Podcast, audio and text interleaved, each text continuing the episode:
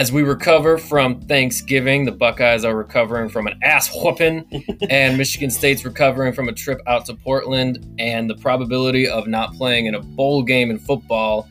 As always, this is the Paul Bunyan podcast, and we appreciate you guys joining us. We're going to be talking about the game on the next segment.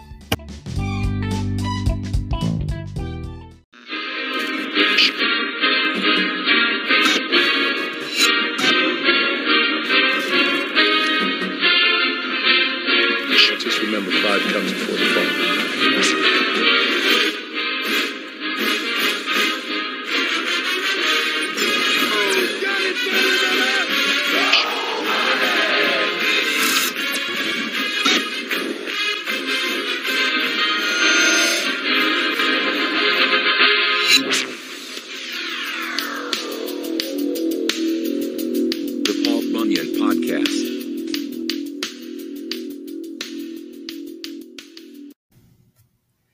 Michigan versus Ohio State was the most watched regular season college football game ever on Fox with 17 million viewers. It was also the most watched regular season college football game on any network since 2011. Michigan won 45 to 23, which was Ohio State's most lopsided home loss since falling to Illinois, 46 to 20 in 1999. We all remember that game. Um, I believe Kurt Kittner was uh, the quarterback for Illinois, and Illinois kind of stunk for the next few years after that until they got um, Juice Juice Williams. Williams. The Juice. And then uh, Rashard Mendenhall was the running back, and they went to Rose Bowl.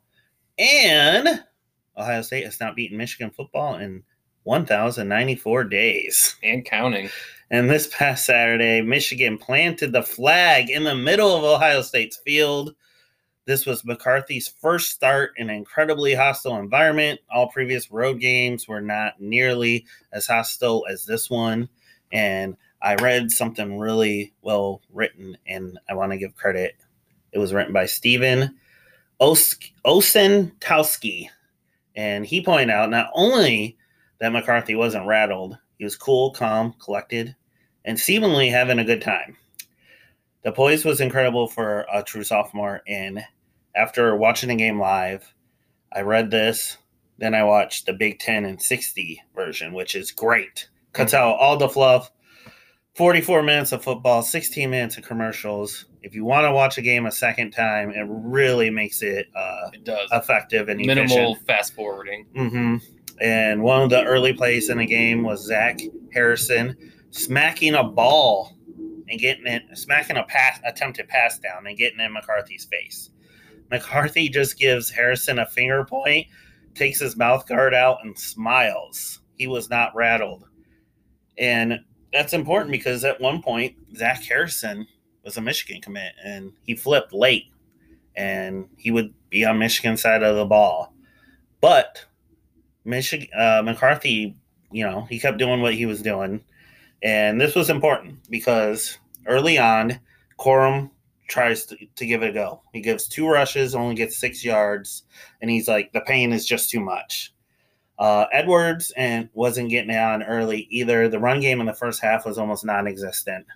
Uh, Stokes never was as effective as uh, Michigan's been used to this year with their two starting running backs. So they had to throw a lot, and at first it wasn't working.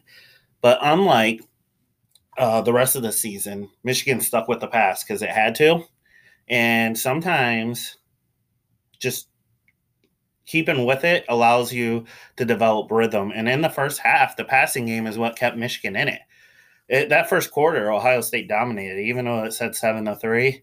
Well, Michigan actually scored more points in the second quarter, despite and took the lead at one point, despite Ohio State going in with a halftime lead of twenty to seventeen. Yeah. It was like the first quarter was Ohio State's. I'd give Michigan a slight edge in the second quarter.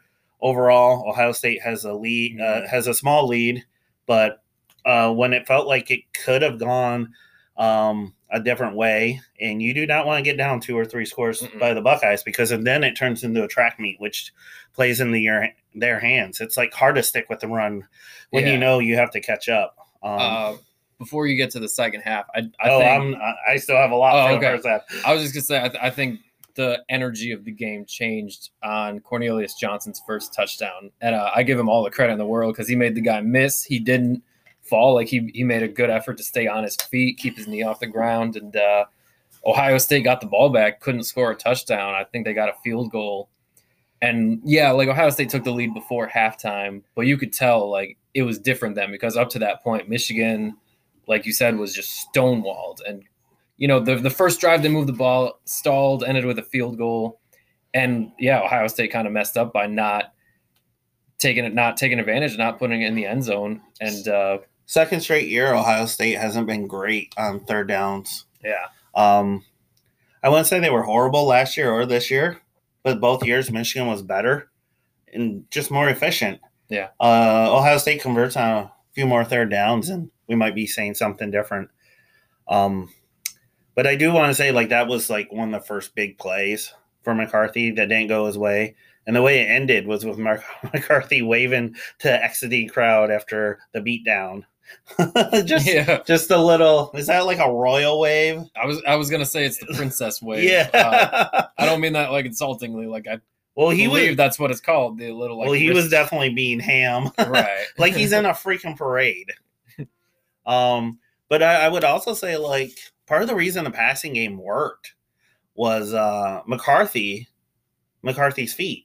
What not only just some of the running and scrambling he could do, but also just avoiding sacks. Yeah. even if it was just throwing the ball away, it was like, all right, second and six, he goes back, and if he gets sacked, it's third and fourteen. But since he throws it away, it's third and six, third and manageable.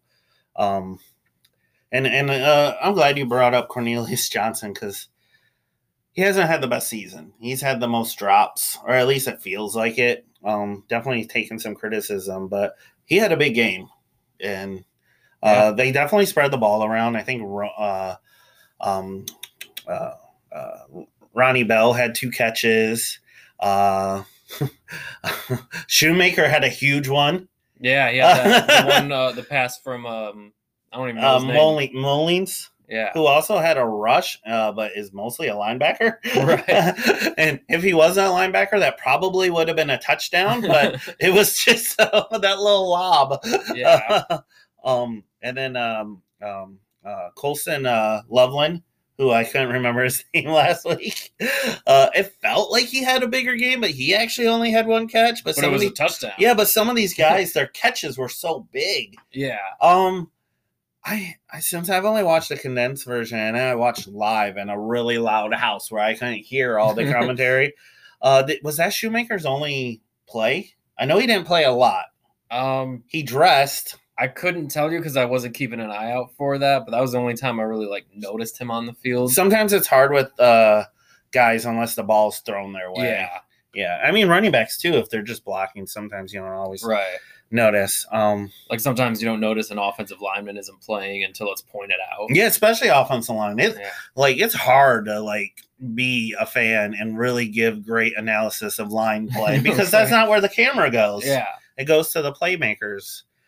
Um after McCarthy runs for a first down early in the third quarter, Stokes and the Ohio State defender start jaw jacking, and McCarthy grabs Stokes.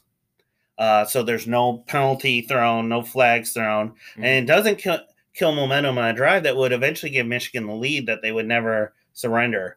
Um, just great poise. Yeah. Um, and like I said, I want to give him uh, credit. Like I am really taking a lot of his words, kind of phrasing it in my own words, but this is um, these are his thoughts. So Stephen Osentowski.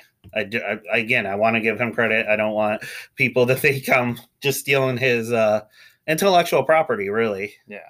um, on the sideline, no matter what the score, McCarthy just was smiling and happy.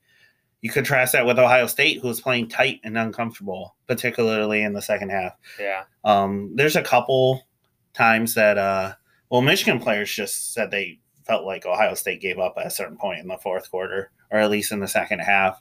Uh, there's been guys saying that, like when Ryan Day decided to punt on fourth and six, that was uh, a They were killer. down eight at that point, or they were down 10. It, it, it was like a one or two possession game at that point. and I thought they were going to go for it. I've also seen, I haven't seen it from anywhere official, but speculation was that was supposed to be a fake Hmm. and the snapper didn't do what he was supposed to do. Hmm. I haven't seen that from a reliable source though. I've just seen that like you know on social media. So I don't want that to be. I, I was we were saying uh, uh, with the crowd I was watching with, watch for the fake Yeah. because it went to first and thirty-five because there was two penalties on the first down. Right. And they kind of like kept They, they made thirty. They, they made twenty yard, twenty nine yards in uh three plays. Yeah. So it kind of felt like they should go for it. I would have just ran. I also think it's kind of demoralizing to pull the offense at that point. Yeah. Because you know you're like Weren't the they? Defense wasn't doing their job. weren't they in Michigan territory? They were. they were close to mid. I think the drive started at midfield and they got pushed backwards. Like and then they made it back to yards. midfield because Yeah. they weren't in field goal position. So it might have been just inside Michigan. unless you're. Jim Harbaugh and you want to have Jake Moody try a 57 yarder, which he almost makes, which is nuts. Um, I just thought of a name for um, like you were talking about Schoonmaker and Loveland. How they you thought they had like these huge games, but they really just had catch it one catch in big moments. I'm mhm. gonna call that the Keith Nichol factor because Keith Nichol would always have like one or two catches per game, but they would always be like a 44 yarder or like a touchdown right at the end of the game, and it would be like, yeah, Keith Nichol makes such a big impact. But then you look at the stats, you're like, oh, he had one. Such catch. an interesting character. He was a transfer from Oklahoma. People Yep. think it's going to be his job, but instead, Kirk Cousins gets it. yeah, well, But he- Keith Nichols stays part of the offense. yeah, it was fun, good times. I miss him. Um, I do want to say something about the playing tight. I felt like at a certain point in this rivalry, I want to say, um, post Jim Tressel, but that's because his last few games were such blowouts Yeah, that I couldn't say if Michigan would have played tight. Um, maybe 2011, but definitely by the time Urban Meyer there, there was a time where it felt like Michigan played tight and uncomfortable. Even in games where they had the lead, it almost felt like they were counting down the clock until it struck zero. Yeah. I think to speak on that, you know, like Ohio State built this big winning streak where it's like, you know, Michigan won in 2011, which was their first time since 03, I believe. But it was against, you know, an interim coach, a six win Ohio State team. And then like Urban Meyer comes in, wins two close games, and then it just kind of starts, you know, so like Ohio State, I think, was playing comfortable because they felt like they couldn't lose to Michigan. Yeah. But then with the f- script flipped last year and Michigan not just winning but handling Ohio State, they even Ohio State tight, doesn't know how to handle that. but they felt tight last year too, Right. which was weird. It was weird that Ohio State was tight last year. It's kind of understandable that they were tight this year, maybe. But maybe Yeah. it's also you just take on the personality of your leader. Right. I don't know. Like. Ryan Day looked visibly frustrated.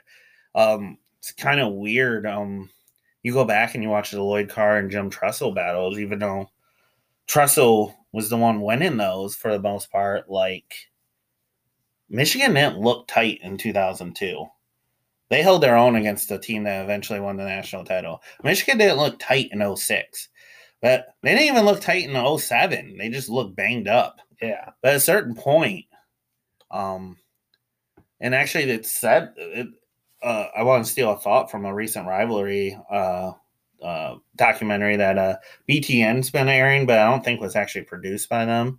Um, at a certain point, Ohio State starts winning so much in this rivalry that Michigan almost builds them up as a like mythical figure. Yeah. I think I think a lot of people in the Big Ten have been doing that. Yeah, I mean, again, Ryan Day's only lost two Big Ten games. It's been these two, and uh, uh, the Ohio State fans are getting the pitchforks, and Yeah. I, I'm surprised how many there are because you always see like Fire Saban trending on Twitter when Alabama lose, but it's always like kind of the crackpots. Yeah. It's not like uh, most Alabama fans feel that way. I am shocked at how many Ohio State fans feel this way. it's been a long, long time since they've lost back to back games to Michigan. Look who they've lost to. Their worst loss might be well, it's probably this one because it was at home. And it was 22 points. Yeah, but I mean the game was tight until about seven minutes left. Yeah. Once, From that point on, Michigan ran four plays. Edwards busted that first long one. Besides kneel downs, Michigan only ran four plays because all their plays were for long yardage. Yeah. Um. Um. Where was the Oregon Ohio State game? That was in? Columbus. Okay. They were supposed to play in Oregon in 2020. Yeah. Um. that was still a pretty good Oregon team. What did they go like 11-2, Yeah. something like that? Then they lost to Clemson in the college football playoff, and they lost to Alabama in the college football championship. Yep. So like I don't know. Anyways, um but yeah, the last 2 years the team seems confident, they seem loose and like when they have the lead, they just seem to want to build on it. Last year it felt like Haskins was like, "Okay, we're going to go down and we're going to score again." Like it's a Yeah. one score game. We're not worried about the clock. We're scoring again. And Ojabo and Hutchinson did their thing on D. This year it was McCarthy, Edwards, and Sainristil. They were loose, confident, and they just out hustled. Um, Sainristil made an amazing play. I oh, think it was I have on, a whole thing. I think it was on Egbuka in the end zone when Ohio State. Oh, yep. That play, Yeah. that pass breakup was amazing. I actually had, Yeah. I will get to him Arguably, arguably the play of the game, aside from Johnson's first touchdown. That could be another one. The energy. That, after that, they got their only three points that they scored in the second half. yeah. Um, and there was other players that have been standouts too, but those are kind of the main ones from the last two years. And here's a quote: "There's maybe only one or two teams that can out personnel Ohio State. We made the decision we were going to beat them by out culturing them." And that was a quote from a Michigan staff member who wanted to remain anonymous when talking to Bruce Feldman. And I mean, it really feels like that. It feels like at a certain point, Harbaugh was like, "Okay, I brought in Gattis. I tried to like do the modernized thing because in 2019 in football, both college and and pro, it was like okay, the thing was was to get these offenses that use RPO that like to do air raid that just Mhm. air it out. Basically, like Golden State Warriors on turf. Yeah, yeah, it got um. Uh, who's the Arizona Cardinal head coach that was fired from Texas? Tech? Kingsbury Yeah, he went from being fired by Texas Tech to to being USC's offensive coordinator for a minute to being Arizona Cardinals uh, head coach, and it's Yep. all because the Rams made it to the Mhm. Super Bowl. Yep. And I, I, I think at one point Harbaugh was like, "Screw that, I'm getting rid of Don Brown," which I'll get to more. I think that's a major turning point in this series. He was like, "I'm going back to what I know," and really, what what really propelled Michigan to win in the last two years better offensive line, better defensive line. Ohio State has a better quarterback. They have the better wide receiver corps. oh yeah, But Harbaugh's like, I want my tight ends, I want my fullbacks, I want a bunch of offensive alignment, and I just want to create gaps on offense. Uh, we're going to be run heavy. I even want a quarterback that can run. And I do think, uh, by the way, letting McCarthy run this game really helped us play yeah. because his two best games are this one against Penn State. Both of them, they let McCarthy lose. It seemed like once McNamara got hurt, they were pulling in the reins a little bit on his running, and um, yeah, like you said, this game they they let him loose. And what are you going to do? You're going to let him get hurt against Rutgers, and Right. not have them against Oh yeah, no, Ohio for sure. State. Yeah, You know, even if you have McNamara. I'm not saying I disagree with. Oh, no, no, no, I'm I know. Yeah. but it's also it was kind of frustrating when you want a team to look good enough Were on you- film that Yeah. you feel comfortable that they're going to beat Ohio State. yeah, or that they could get into the playoff even if they lost to Ohio. State. Right. Uh, one last thing on JJ before I move on. Here's a quote from my good friend This- Thick Stauskas on Twitter. I'm never going to say Thick Stauskas without laughing, by the way. The state of the rivalry is embodied in the personalities of the QBs. Stroud is a supremely talented whiner who couldn't be bothered to run for a critical first down. JJ is a golden retriever who isn't quite as good, but would throw himself into a wood chipper for one extra yard. uh, I I mean, there's a little bit of uh, exaggerating, somewhat Yeah. for comedic effect, but it is funny. Uh, Stroud is an amazing quarterback, but He is. I, I think he should come back to school one more year. I, don't I think thought he was a true ready. sophomore. Is he? He, uh, he redshirted in the 2020 year. Like Oh, he played in a few games. Like he had a he had like a 50 yard rushing touchdown against State that year, but he was technically redshirting. Even though, even if it means that Michigan would lose next year, I want him to come to Ann Arbor again, just because I think it would make the game big. Yeah, you know, but let's not get ahead of ourselves. Second half of the last two meetings between Michigan and Ohio State. 2021 score. Michigan outscores on 28-14, rushing yards 188 to 5. Michigan. 2022 score 28 to 3. Michigan rushing yards 242 to 19. Michigan. Yeah. And again, I, I kind of felt I remember after watching the game live last year, I'm like, why didn't Ohio State run it more? But I mean, they're doing the smart thing by passing because if you see the yards per play, they're doing they were doing better by letting CJ Stroud air it out than giving it to Henderson. Uh, Was- Henderson didn't play. No, Uh, last year. Oh, last year. Yeah, yeah. Yeah, he was only getting 4.4 yards per rush, which it wasn't terrible. No. But Stroud was moving the ball, even if it meant you were bringing in the pass rush for Michigan. And this year it was even worse. Um, uh, I I actually uh, the backup running back, um, what's his name? Miyan Williams. Yeah, he's had a better season. Yeah. So the, I mean, Henderson has been so limited. and not only that, he's been running right into defenders. Yeah, his vision and, isn't as. and he had a really good year last year. But I mean, Ohio State's doing the smart thing by passing. But when you're not being efficient, when you're not doing as well on third downs, you know. But uh, Donovan's Edwards' 75 yard run in the fourth quarter was the longest run by a Michigan player against Ohio State in the history of the rivalry. That record was broken three minutes and 52 seconds later by Donovan Edwards. Donovan Edwards, when asked about his wide open touchdown run, which one? Yeah. That's right. Blake Corum tried to give it a go, and the pain was too much. And Donovan Edwards is the next man up, puts on the Superman cape, and takes it to the Buckeyes. I mean, the, the story of the second half, as well as JJ played, especially with his feet, was Michigan just was able to start running. The offensive line, particularly in the second half, just overpowers the Buckeyes D line. It was just too much stamina. The Buckeyes looked worn down. They were gas. Michigan offense looked like it was just getting going. And I mean, that's been the story all year. Michigan's outplayed teams in the second half. They just seem in better condition, and the coaching staff just seems to make adjustments and the right ones. And I always feel like the best coaches are the ones that come out in the second half and just outcoach the other, uh, Yeah. the other staff. You get a look at what they want to do, and then you adjust. And I think Urban Meyer, especially with Brady Hoke, had his number with that.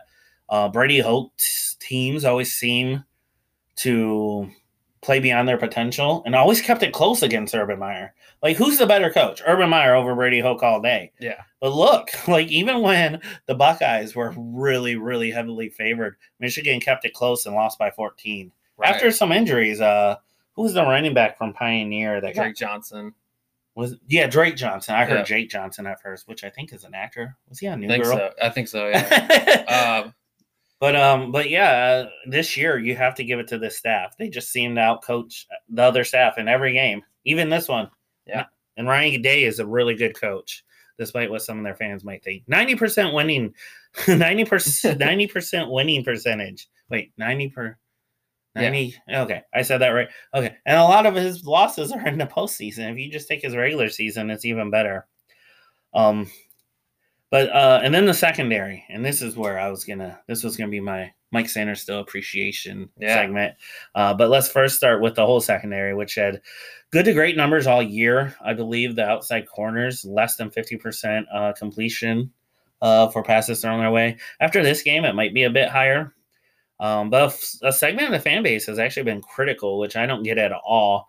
But Turner, Green, Page, Moore had tough jobs to do, and for a second year in a in a for the second year in a row, Ohio State got theirs.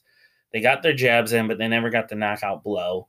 Uh, but as big as those guys came up, Mike, Stan- Mike Sainristil had the biggest game of the D backs. Now, they had Green and Turner last year, but they lost uh, Brad Hawkins and Daxton Hill. Yep. And Moore and Page had very good years. Mike Sainristil had an amazing year. The pass breakup that which we brought up earlier in the end zone was a thing of beauty. Ohio State thinks they have a chance. They think they're going to get a touchdown. They think they're going to have this game really close, and bloop, nope. Yep. Holds them to only three points, and those are the only three points they scored in the second half. And Mike Sainristil's story is an amazing story. Going from three years at slot receiver to this is beyond astonishing. Don Brown like bigger guys at the slot position, and he stupidly let Sainristil move to wide receiver. Course, Don Brown would get exposed by Ohio State by putting safeties and the CB3s on slot, re- slot receivers. He's gone, and the best defensive player on Saturday was a guy that has been playing the third corner slash safety hybrid all year. And he had to convert from slot receiver because he wasn't good enough for Don Brown. Talk about poetic. Anyways, the season isn't done yet. I love, love, love, love that the guys are saying the job wasn't done and they aren't overlooking the Big Ten title game. Purdue throws the ball really well, but doesn't do anything else especially amazing. Um, but they are a formidable team, and uh, if Michigan had overlooked them, they could definitely be the spoiler makers. Also, what a statement about the divisional imbalance that the East is decided in a top five matchup with big noon Saturday and game day on hand is the most college watch most watched college football regular season game in 11 years. While the Big Ten West is deciding games broadcast concurrently on Big, Big Ten network channels. Yeah. and guess who will be there on uh, Saturday? That's right. I am heading to Indy. I was I was waitlisted last night and I bought my tickets today. That's awesome. Saturday, I already had my hotel room booked. I really wanted to go last year, but this time last year was a crazy time for me. And I'm going to get personal for a minute. Uh, I have I was had just gotten over COVID. I had just quit the job that gave me COVID. Yeah. Uh, These guys are dicks. yes. Uh, I believe the week heading into that Saturday, I started my new job, which is when Michigan football is a big part of your life. Have, starting a new job in between beating Ohio State and going into Big Ten championship game, which you end up winning, is a really weird feeling. Um, I'm making literally twice as much uh, right now as I did at the job I quit that gave me COVID. But last year it was kind of a weird time, the transition, and I definitely didn't have the money saved up that I do Yeah. now. Uh, so as much as I wanted to be there last year, I did have fun watching on TV. Kind of kicked myself. Yeah. And when your team goes two back to back, that second time That's you have sign. you have to make oh excuse me you have to make an attempt to go there and i'm going to let you talk for a minute because i Oh. just burped while talking all I heard, all I heard was, all I do is win, win, win. Bumping about uh, making twice as much money, going to Indy, like got waitlisted, but you got the tickets. Like that's just winning. yeah every Um, as a michigan fan right now everything you want you're getting Yeah. So like obviously, I don't like Jim Harbaugh. In fact, I hate him more than most people should have hate in their heart for someone else. Um, but I gotta tip my cap to him, and uh, I'll get into it more in the next segment about how he has provided a blueprint for what Mel Tucker should do going forward. Um, but you know, I just want to give a big uh, shout out to my man Chris. Uh, it's it's kind of unbelievable what's happened um, since he's left us. You know, we've talked about it.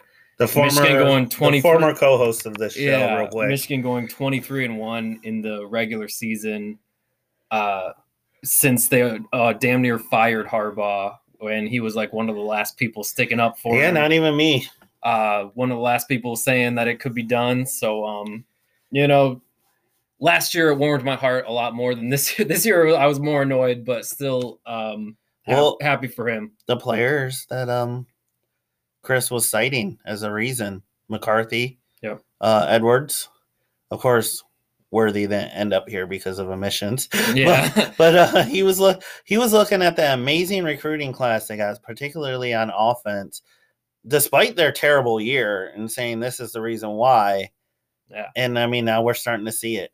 Um, that's kind of crazy, and I'm glad you want because there was a there was an interesting tweet sent by a Michigan State fan that I'm going to bring up in the next segment. okay. Okay, yeah, that's a tease. That's what they call it wasn't tease. something I tweeted. Oh no no no no. I don't think I tweeted anything. Um, uh, um, but yeah, I, I'm real excited. I mean, of course, we're going to talk Michigan State yeah. Uh, basketball, but I want to hear. I actually want to hear what you have to say about Mel Tucker, oh yeah, for sure. and I Um, don't have too much else to say about. Um, I think I said it all. I, I expect Michigan to win on Saturday. Uh, I think I think the only mismatch Purdue could have would be uh, Charlie Jones, but uh, on offense, the Purdue receiver. But I I expect Michigan to shut everything else down. I don't know too much about the Purdue defense, but I I, I can't imagine they'll have any like they lost a lot of talent from last year's team. Purdue did, so I can't imagine them shutting down Michigan's run game, Mhm. especially if Corum is even like fifty percent. they're a team of chaos. Uh, look at their schedule. Some of their their nice road wins and then bad home losses. uh, They're weird. Um, also, uh, I really like Michigan secondary. I thought they held uh, Jayden Reed to uh, and um, uh, Marvin Harrison Jr. like they held them in check. Yeah, Um, and yep. So uh, as long as they take them seriously, they should win. And think I'm happy next week to tell you guys what my experience was like. But uh, let's talk Michigan State on the other side.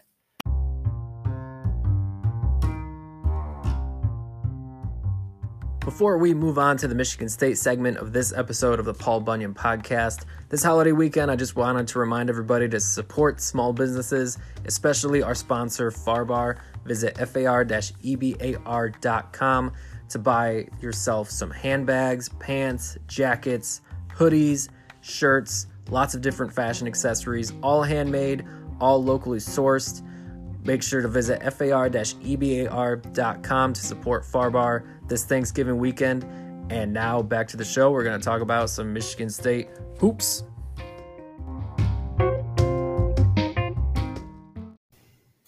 Michigan State football season came to an end on Saturday night like a bullet in the head of a horse who just twisted his ankle on the racetrack after being expected to compete for the triple crown.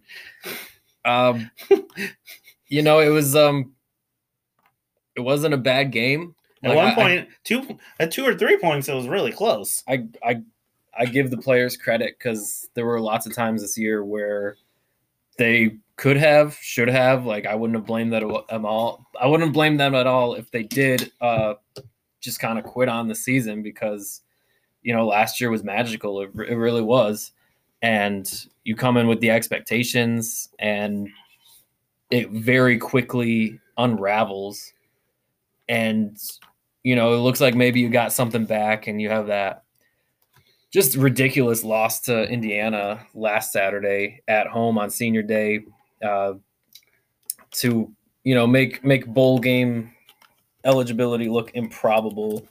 So and then you know that's kind of how the Penn State game goes. At first, they fumble on the first possession, uh, which I don't give the players credit for because I thought that was a big lack of awareness uh, on the backwards pass. It looked like a few MSU players could have jumped on it. Credit to the Penn State players because they were very aware and they scooped it up. That's a great way to Yeah. phrase that. What did I say? Uh, awareness. oh yeah, uh, but Michigan you know, State looked like they just assumed, and the Penn Yeah. State were like just in case. right? No, you always want to jump on the ball. It, it's not like it's not like a ball going out of bounds in basketball where like if you're pretty sure you're the opponent touched it last, you don't go after it. Like it's not like that. Like you want to go just jump on it, just pick it up.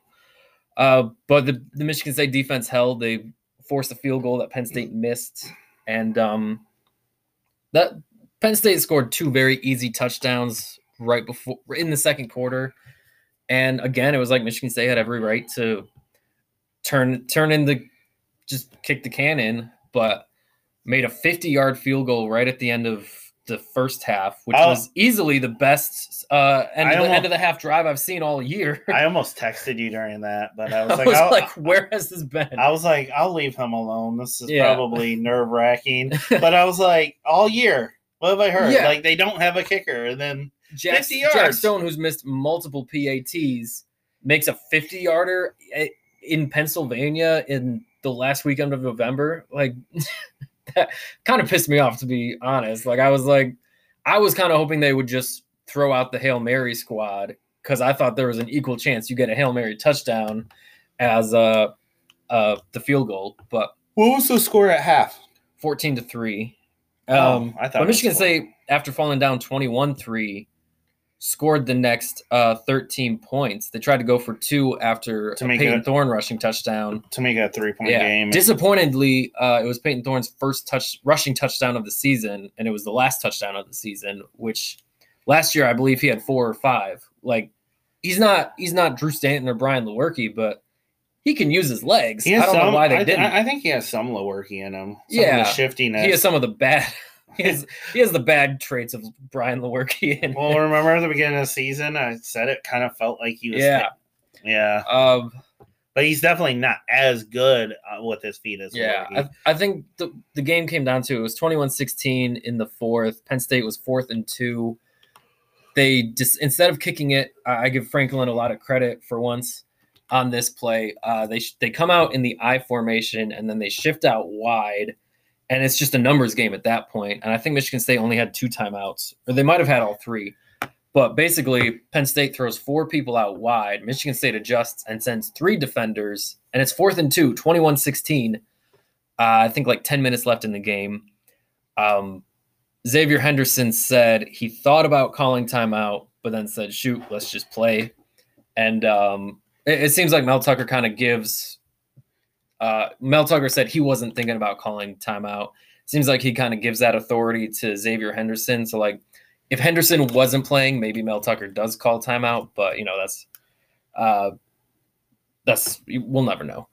Uh, so like Penn State scores because you know three guys blocking three guys, and then the guy with the ball, like, and the, the guy with the ball is a five star freshman running back. Um, it's 28 16, and then Penn State uh, quickly got the ball back and scored again. Then it's 35 16. And, um, you know, any, any hopes for having that comeback were uh, squished at that point. Yeah. So, you know, um, I'm not, I'm not uh, jumping ship on Mel Tucker by any means. I, I do still have faith in him, but he's, he's given me a lot of reason for concern this year. Um, kind of effed around and found out, you know, like almost let the Illinois game slip because of poor management at the end of the game. Almost let the Rutgers game. The Rutgers game was just too close because of poor management at the end of the game. And then what happens in the Indiana game? You do lose it because of poor management. Wisconsin Overall. too. Yeah, Wisconsin. That one, yeah, that one. It's hard to remember that game. That feels like so long ago. The time management at the end. Yeah, the yeah the end of the end of halves haven't been great for state this year. or the Um, end of the game too because well i could be wrong but just trying to remember from october 15th when the game was played then they have a chance for a game winning field goal and like time management was bad Yeah, Yeah. Uh, play calling was pretty bad, and, then, you go into a double yeah, overtime they didn't even get the win. they, like they didn't even get the attempt off technically because like the the snap was fumbled, so they didn't even like get That's the right. kickoff. So they they ended up trying like a, I think Bryce Baringer ended up throwing up a hail mary, so that it was it was bad. yeah imagine if you lose in overtime after Yeah. having because it looked like they were winning it's like oh yep they're gonna win Yeah. with a field goal at the end and Yeah. So you know, just one thing that missing a bowl game does is like it, it gives an opportunity to assess where you're at and really start looking ahead to next season. Um, I still believe in Tucker as a recruiter. I think the class that he brought in this past season and the one that he's bringing in next season, if if they can get everybody to sign, um, is going to be bringing in potentially program changing talent as long as they can like stack these classes. Because I think that's the difference right now. Oh, it's one of the differences right now between Michigan and Michigan State is Michigan has had several really good deep classes in a row. Michigan State has had they just don't have the same foundation of talent. Um, and I think Jim Harbaugh outcoached Mel Tucker by a mile this year as well, which you know obviously couldn't have been said the last two years. But uh, what Mel Tucker can learn from Jim Harbaugh is to stick to his guns, but also you got to be willing to let your friends go. Uh, I, I think Jim Harbaugh respected and admired Don Brown a lot. I don't think it was an easy decision, but you know it came down to if Jim Harbaugh's program was going to go where he wanted it to go, he needed to let go of Don Brown. Mhm. And uh, I think if Mel Tucker's program is going to go where it needs to go, he's got to let go of Jay Johnson at the very least. year two uh, of the same defensive um, um, philosophy, same defensive, Yeah, uh, different D coordinators um, allow four less points on the road against Ohio State. Yeah. Because last year they were still implementing it. Uh, I'll just say the tweet right now, and I Yeah. mean it has as much to do with Ohio State and Michigan as it does Michigan State. right. Um, but uh, Big Sad, who you might know on Twitter, who's uh, that's his at and B1G sad. yeah, down bad Sad. Michigan really crafted the perfect team to kick OSU's ass, while Ryan Day was crafting the perfect team to score two million points versus MSU. like, um, and I that's know, very accurate. and I know he's trying to get to this point with some of his recruiting. Um, but the two a couple things to do is get the lines right. Yeah. Uh, offense and defensive lines, and then two, like Michigan State can get top tier punters and kickers. Yeah. Um, We've seen it with like Mike Sadler and Aaron Bates, Brandon Fields. we were able to kick some of those field goals this year, and if you go for and out, but you can boot it 60 yards down the field, that can Yeah. really change the game. And uh, I mean, uh, Baringer might have been team MVP at punter. he wasn't the problem. Ohio, uh, Iowa like won seven or eight games just because of their punter. yeah. Um. So you know, I I think the offense had the talent, but they didn't utilize the talent properly. And Jayden Reed's not coming back. Uh, running too. running Michigan too, State yeah. was never really able to run the ball consistently. Yeah, like there were moments. It wasn't like 2020 where it was just all stonewalled all the time. Oh God. Jalen Berger had his moments. Uh, Elijah I had to watch his some awful football for this podcast in 2020. yeah, you and me both. a combined four and nine between our two teams. um, you know, just I, I I I still have faith in Mel Tucker. I do, but you know, the honeymoon phase is over. You know, it was it was a lot of fun with the hype and the you know Tuck coming and the recruiting uh, visits and the the fun photo shoots and the sayings. You know, the keep chopping or the relentless. All this like it's a lot of fun. It is. Don't get me wrong.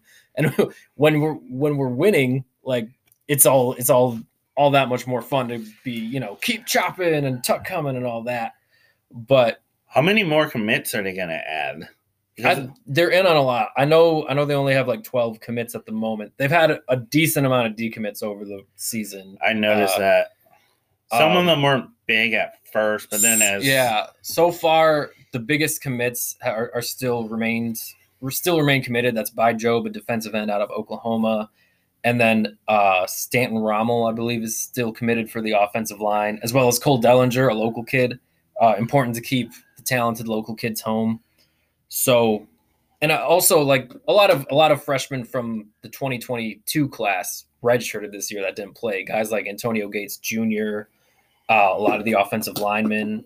Um, so I sometimes you see addition by subtraction, and that might happen this offseason. Um, but yeah, some some moves need to be made. I with Wisconsin not retaining Jim Leonhard, I've seen a lot of state fans calling for Michigan State to go after him. every Big Ten. Uh, yeah, team- everybody's gonna be. Yeah, Ohio State will probably make a call, even though uh, what's his name, Jim Knowles wasn't bad. Like I don't that my priority would be looking for an offensive coach. Um, That's where that- you. that's where I'd lay the priority. Yeah, I think because uh, Jay Johnson. I know I ask this all the time, but I Mhm. can't remember uh, Michigan State's coordinator's name. He's the offensive coordinator. He's right? the offensive coordinator. defense coordinator had less to work with. this yeah, year. Scotty Hazelton. Granted, like the defense was bad, bad at the beginning of the year. Like those first four games were just horrible. But You shouldn't have. you have to wonder, like, how should have much. given up zero points to Akron. Yep. I know what you mean, though. I know what you mean, though. And yeah, I know But they had more injuries. you don't. the beginning of the Yeah, too, you don't expect guys. to lose Bogle and Pietrowski on the D ends. Like they didn't. They haven't played since the Washington game. Oof. And obviously, like Henderson and Darius Snow. I think Darius Snow they had big plans for because when he went out in the first half of the first game, you just see you just saw like they didn't really have an answer at linebacker. Like Ben Van Sumeren was a band aid at best. uh, like you basically had two run stoppers on defense. Um, I remember when some when some of the previews were like, "Oh, he's showing a lot of improvement in uh, uh, summer uh, practices." I'm like, what I saw at Michigan, he was not very good. Yeah. So it would have to be like a 180. pairing him, yeah, pairing him with Cal Haladay is just like, hey, good luck running the ball against us, but it's gonna be it's gonna be open season on the defensive back. and I also kind of feel like Cal Haladay's carrying a lot of that water. oh yeah, for sure. Um, I don't I don't know what happened with Quavaris Crouch that they basically like kicked him off the team. But I'm really sad to see that he didn't end up landing anywhere and he's still in the portal cuz you know, he he he was often out of position in 2021, but he was athletic AF. Uh like he was fast and you kind of got the sense that like if he could ever put it together, he would just be a stud at linebacker. Mhm. Um, yeah, we'll talk more about recruiting once everybody's signed and uh, it's official. But uh, But they do uh, they do have two four star linebackers committed for the next class out of Florida. So 2023 or 2024. 23. So uh, they'll be on campus next season. According to 24 7, right now, they have nine four stars, which is really good. Um, Yeah. But only 12 committed altogether, which puts them at 30, So I think I think what they got to do 30th. they got to uh, make sure they lock down those 12 commits, get them to sign for the early signing day, and then um, just try to add bodies before the late signing day in February. Uh, don't don't just add bodies for the sake of adding bodies, but like go Yeah. get people. You know, uh, Michigan, which was at one time behind Michigan State, but were. they, have 18. Uh, they're at 20th, and they actually, since the Ohio State game, they've actually signed three Ohio uh, recruits, and yeah. at least two of them, and if not all three, were at the game, like immediately. Yeah. uh, Um, I but I, doubt- I should have said that in the last segment. It reminded me. I doubt it'll happen, but if MSU can get uh, five-star offensive tackle Samson Okunlola from Oklahoma to commit, that would be program changing immediately. But that's a different conversation for another day. Um, I don't really have any closing thoughts on football. Like, I know there's still somehow a chance that they might get invited to a bowl game, but I'm I'm not excited. yeah, I'm I'm, not excited at the prospect of that. I actually was going to bring that up, and then I forgot. but um, I'm gonna I'm gonna talk about basketball now if that's cool. I actually expected you to lead with that, but then once you did the tease, I was, I was like, oh yeah, I remember. um, real quick, football game. closing thoughts for me. Um, I know uh Tucker wanted to bring like the SEC style Mhm. to the Big Ten. Um, and we've seen some really good positional players, but I don't know. Like, part of me is like, he should maybe focus on uh, line of scrimmage and special teams a bit. Yeah, Not not like totally abandoned, getting good receivers. yeah. So th- they lost one four-star offensive line commit, Clay Whedon, to Auburn. But so right now they have, without uh, a coach, or like was this? yeah, like he, he flipped to Auburn when they had their last coach, and Oh, okay. stuck stuck with them when they fired him. Okay. Um, but so they still have Jonathan Slack, Cole Dellinger, Stanton Ramil, and uh, I believe there's one more that I feel really bad about blanking on. But uh, so he, oh, I forget names on this podcast and then all the uh, time. There's too defensive ends. You know, they're bringing in Bai Jobe uh, Thompson from Cass Tech, uh, Andrew DePape from Iowa. They're in on a few other defensive linemen that could commit. Um, maybe you have it here. Jalen Thompson from from uh, Cass Tech, so I was talking about. Um, and like they're they're adding a few corners, but it, it looks like you can definitely see some emphasis on the offensive line. And if, like I said, if they get Okunlola, aka Pancake Honcho, then that would be huge. Um, Oh, Pancake Honcho, I know him. yeah, everybody knows. Sorry, I should have I should have led with his, his given Christian name. yeah. Um, but yeah, so uh, we don't have a lot of time, so I'm just gonna get into basketball because there's a Oh lot- yeah, I'm sorry. there's a lot to cover. Uh, so when I gave my preview for the PKI 85 tournament, I did not know that Malik Hall was even hurt or that there was a possibility of him not playing. I knew there was a possibility of Jaden Akins missing time, which is why I brought up uh, the opportunity for Pierre Brooks to have a big weekend.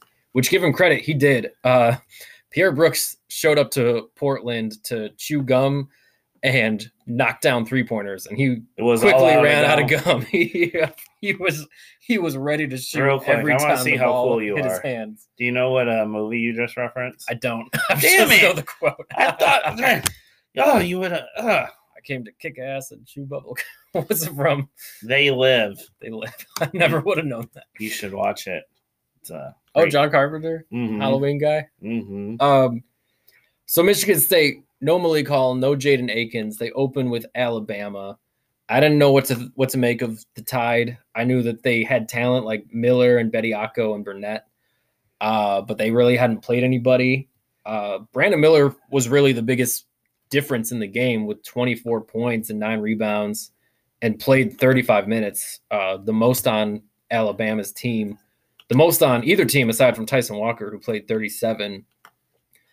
But this was a game where Michigan State they just didn't come out defensively how I would have liked them to, and you could tell that they were still kind of figuring stuff out with their rotation. But I saw some good things on Thursday night, mainly uh, Tyson Walker just kind of deciding that he was the man because that's been if there's one complaint I have about Tyson Walker, it's that he is reluctant to just be the man, you know. But He needs to listen to one of your favorite songs That's right. by the Killers, right? That's right. The man. Isn't that your favorite song? no, no, no, no, no. That's far from my favorite killer song. I don't know. It's a fun one. you like. It seems like you like to quote it on social media. But It's anyways, it's a fun one to quote.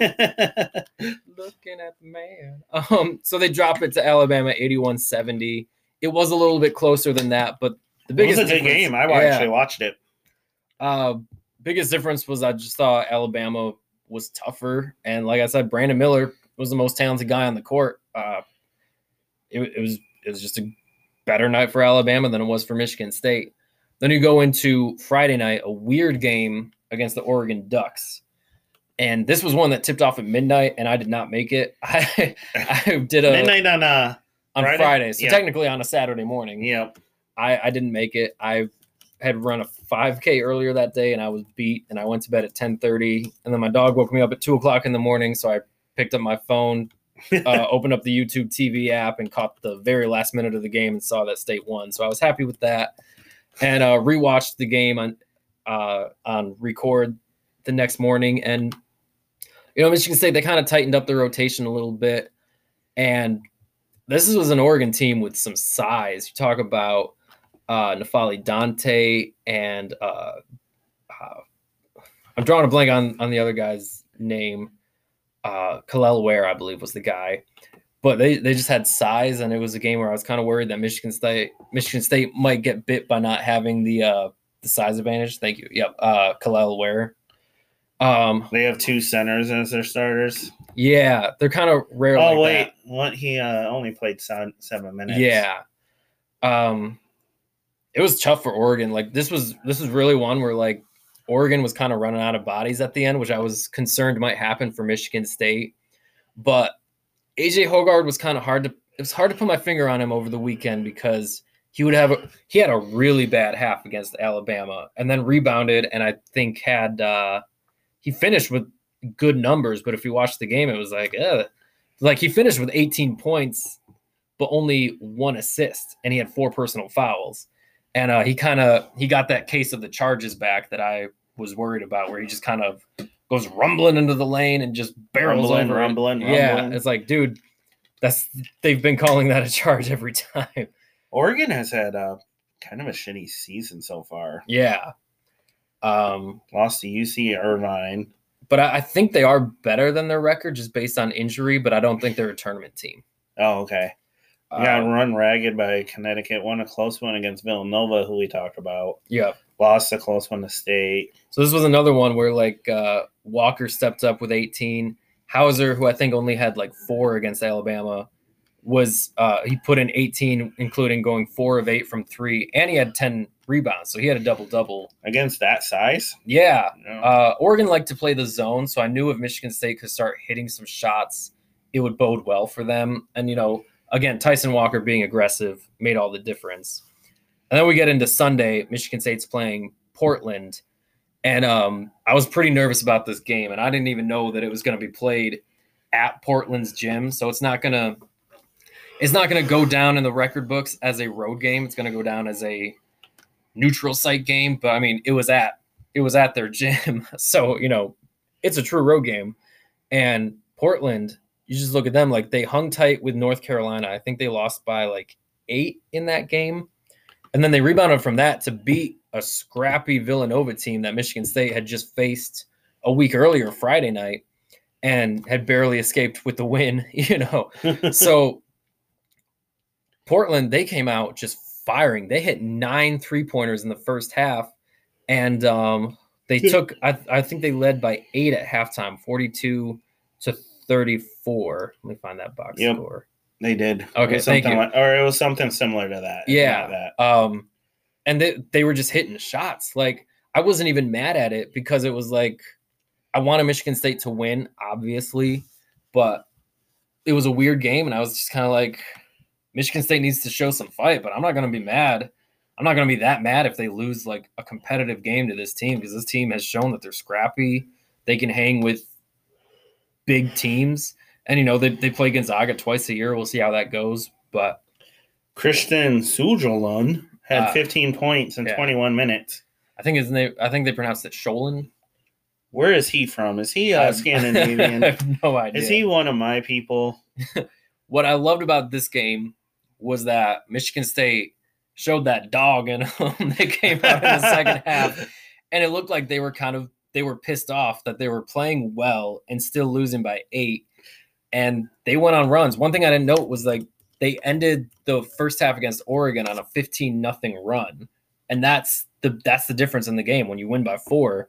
A fifteen nothing run obviously like changes so much of the energy of the game for you.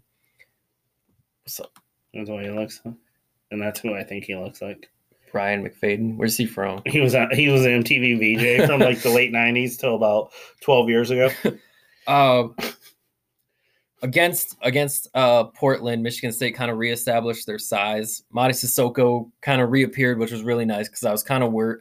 I was starting to worry a little bit that maybe those two games against Gonzaga and Kentucky were just a flash in the pan. Not that he played poorly in the other games, but he just wasn't.